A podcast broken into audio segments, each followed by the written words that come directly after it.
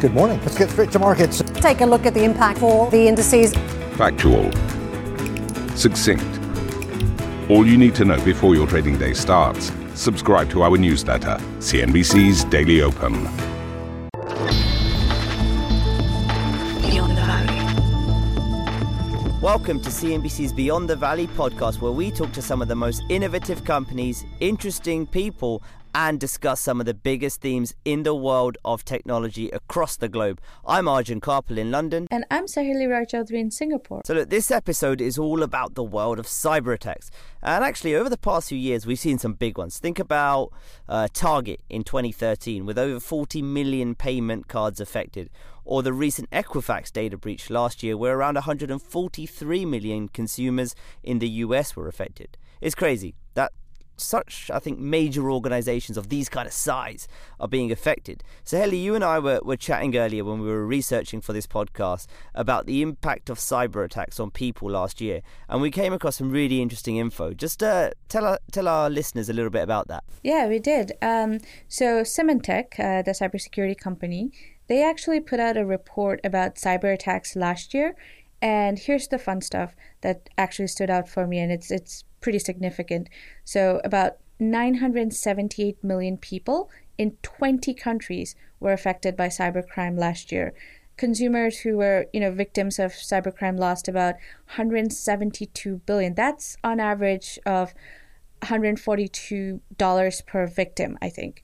And that's a big chunk of money. And sometimes it's because of a big breach, or sometimes it's simple things like clicking a dangerous link or an email that that looks harmless enough, but it's actually from a bad actor. That's the crazy thing, right? A lot of these cyber attacks are they're pretty dumb. I feel like you you and I could probably carry one of them out, but lots of people maybe aren't that aware of how to be safe online. Yeah, you're absolutely right. It's a pretty scary world out there, and what's interesting is how cybersecurity companies are fighting back.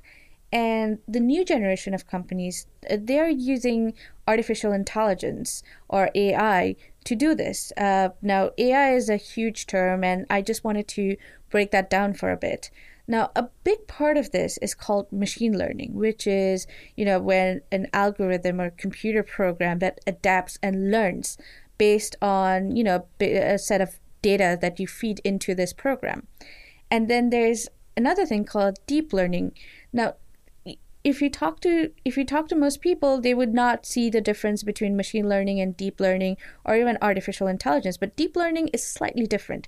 You think of it as like a step up from machine learning and it's supposed to be smarter and more intuitive and can probably be able to you know mimic the human brain. Those are the techniques that are being employed right now to fight back cyber attackers. And, and let me just add a little bit of context too sally because some of the more traditional or incumbent cyber defense methods would have a sort of preset database of viruses and malware that could infect a, a device or, or, a network.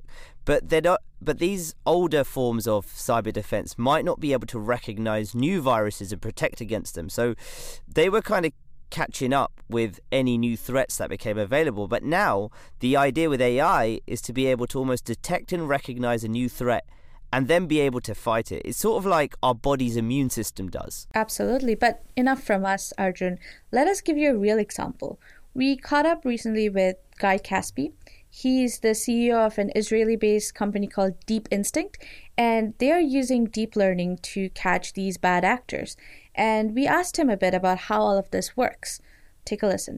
If you look at 2017 and also the beginning of 2018 and everything that happened with cyber attack like WannaCry, NotPetya, and other less famous but not less effective cyber attack, you may think that the bad guys are winning.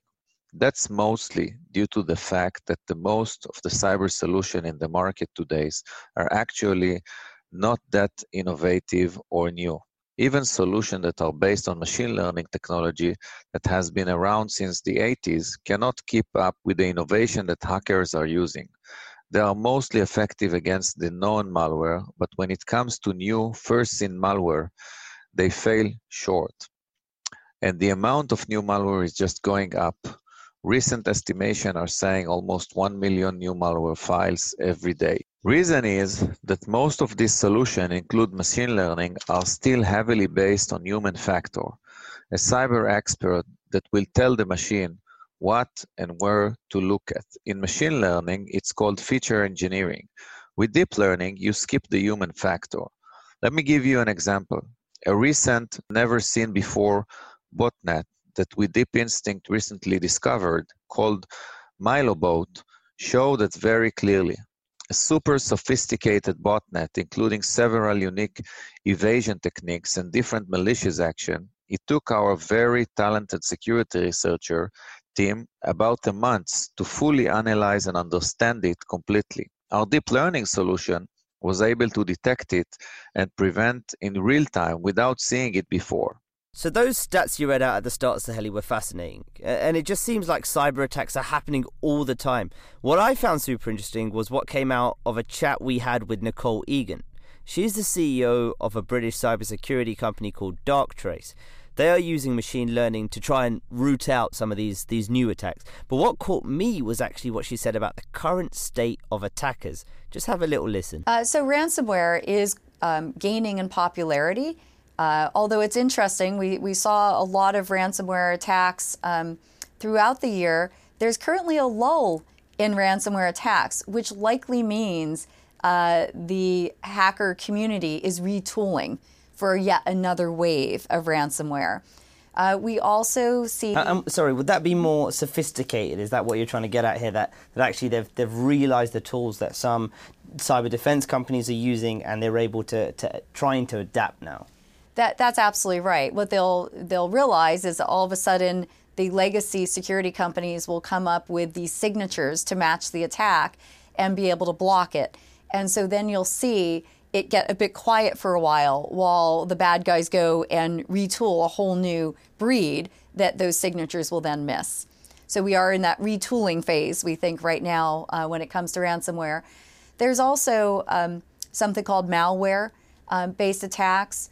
Uh, there's another form called DDoS, which is um, kind of a distributed denial of service attacks. Uh, there's also use of things called botnets. Uh, there is the traditional spear phishing, which, of course, and social engineering, which is to try to take over someone's credentials by using their email account. Um, so there, there uh, is never lack, I guess, of creativity of the type of attacks we've seen. I think more interesting ones we're seeing lately is attacks on industrial control systems.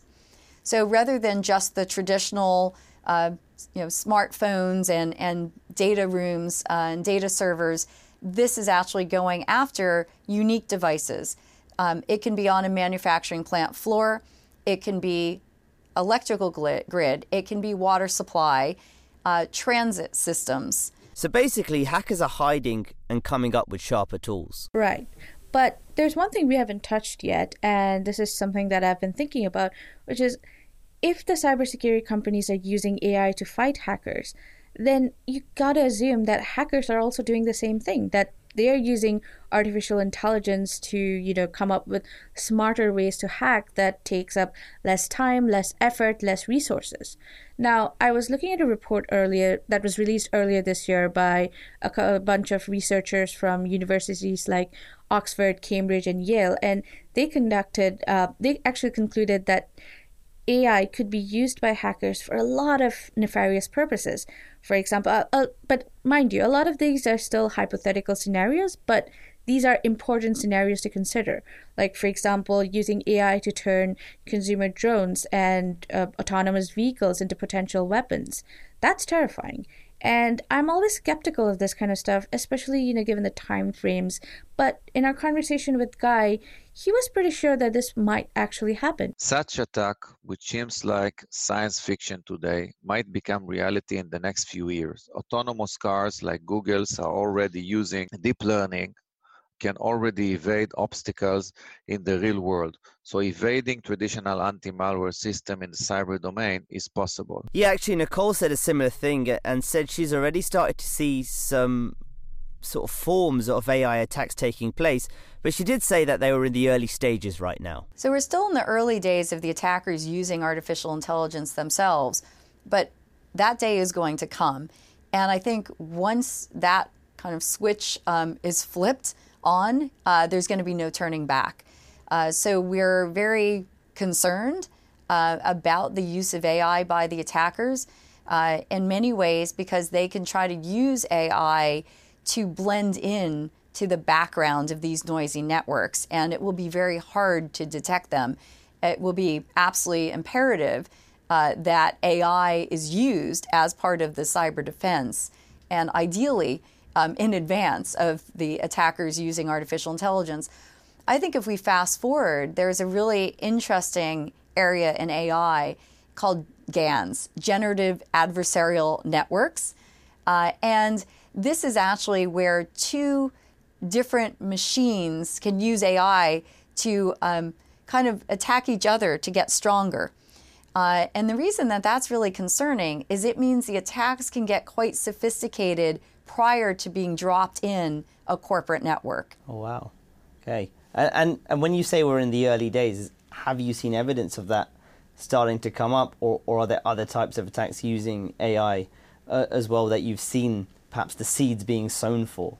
Yeah, the, the types of attacks that, that we see um, now would be where the attack starts looking like one particular strain of malware and then morphs into a totally different attack. So like a human virus sometimes. That, that's right. So we are seeing those type of attacks today. They're actually called polymorphic attacks. So those polymorphic attacks um, are maybe the early stages or predecessors to full AI attacks. Uh, and how has your software, your, your product, coped with that?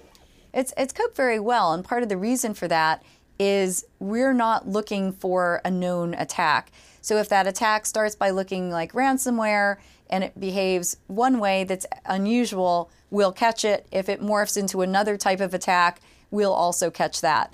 Um, so uh, it, it, we're seeing that this this immune system type approach works very well regardless of the attack type. And that's one of the things that makes it so powerful. Last year was a bit of a crazy year in cyberspace. I remember one story I was reporting on about something called WannaCry. It's a bit of a crazy name, but now if you don't know what that is, it was a piece of ransomware that affected about 200,000 victims in 150 countries.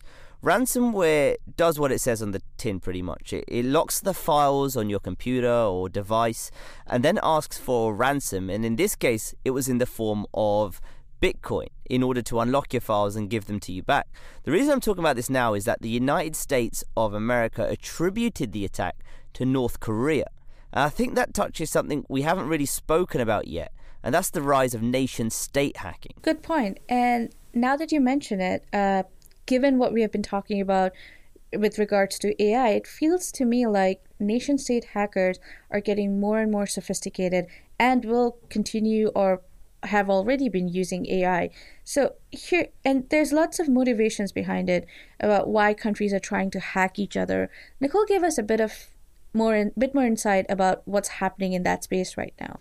So the thing that's interesting about nation state level attacks is they're quite different than the other attacks we spoke about.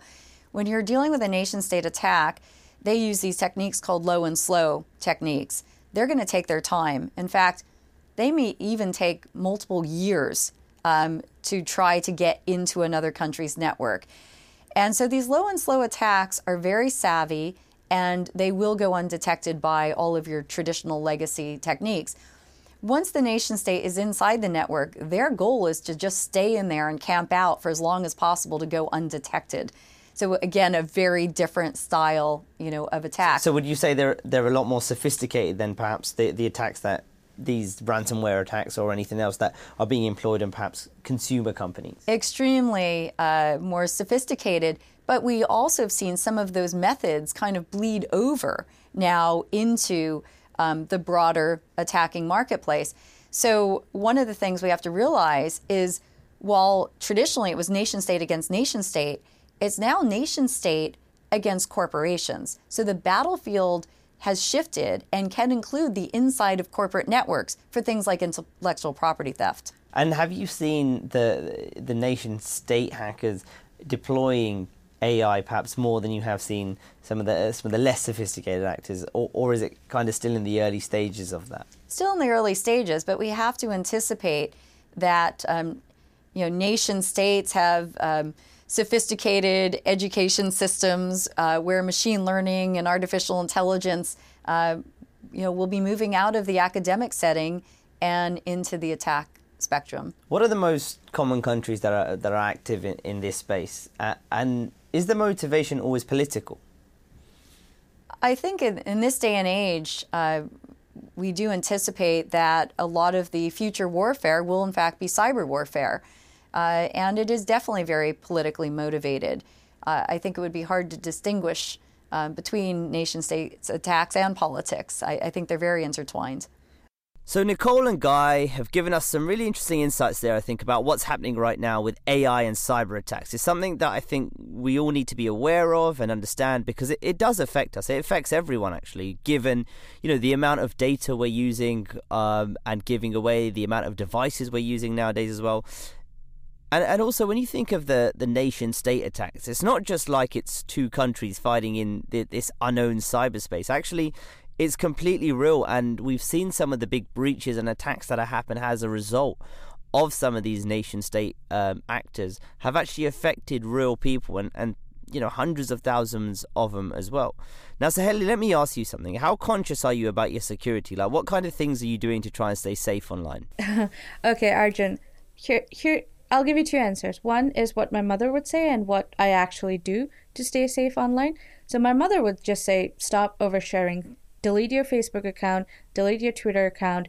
Don't don't put yourself out there to get exploited, to have your personal information put on the internet. Now, of course, we live in a in the 21st century where internet is such an integral part of our lives. So that's obviously not the best solution uh, to to go about. Now, here's here are a few things that I do. First of all, and this should go without saying, when you see an email that looks remotely suspicious, don't click on it, especially ones that are coming from unknown senders and you don't you don't recognize them, and then they take you to a link. Uh, I've nowadays, you know, even when I receive uh, hyperlinks from people that I might have met once or twice professionally, I'm still always hesitant to click because you never know who's going to be sending you those emails. And as we discussed in this episode today, hack- attackers are getting increasingly sophisticated. Now that's that's one. Number two is, you know, don't assume that just because you have a really good and powerful antivirus software that you're never going to get attacked. You know, so so always always check the websites that you're browsing. Always sometimes it's also useful to have a VPN connection, which is a virtual private network. So what it does is basically it hides your internet address, which means if someone is trying to spy on you, the VPN will just, you know, show your location. For example, if I'm based in Singapore and if I'm using a VPN service, the person who is trying to spy on my uh, browsing activities would see that I'm based in out of Germany, or or you know they would not have a very clear understanding of what I'm looking at.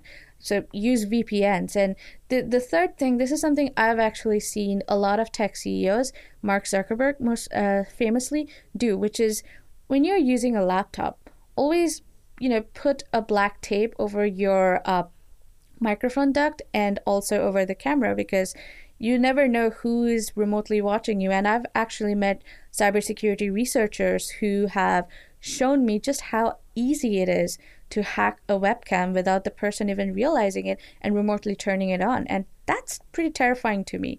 So those are some of the things that I do to keep myself, you know, secure and private online. But again, you know, at the back of my mind, I'm always reminded that, you know, it, there's no such thing as like a fail-safe method.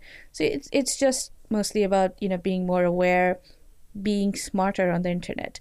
What do you do, Arjun, to keep yourself safe? Yeah, well, actually, I was going to say uh, my mum uh, says the same thing to me about getting offline and, and stop oversharing. But but what's interesting as well is I'm teaching my parents a lot more about uh, your online hygiene. And so my dad always shows me his emails and says, "This looks a bit dodgy to me, is it?" And I show him how to tell if it's a if it's a bit of a, a, a malicious email. But also, Sally, I think there's probably people out there thinking you're a bit paranoid putting black tape over your camera, but you're completely not. I, I totally agree with you. Those are things that you could be doing because it is so easy now for hackers to, to just find a way in to your devices. Listeners out there, what do you think? Are you really careful about how you conduct yourself online? Are you very safe? Are you aware of how easy it is for your devices to be compromised? Just get in touch with us. I'm on Twitter at Arjun Kharpal. What's your handle, Saheli? And I'm at, at Saheli RC. I have not deleted my Twitter yet. Drop us a line.